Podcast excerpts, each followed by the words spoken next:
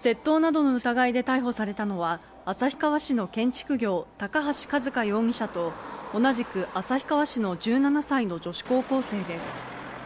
2人は今今年2月他の少年らと共謀し札幌中央区の貴金属店に侵入して腕時計合わせて41点1700万円相当を盗んだ疑いが持たれています。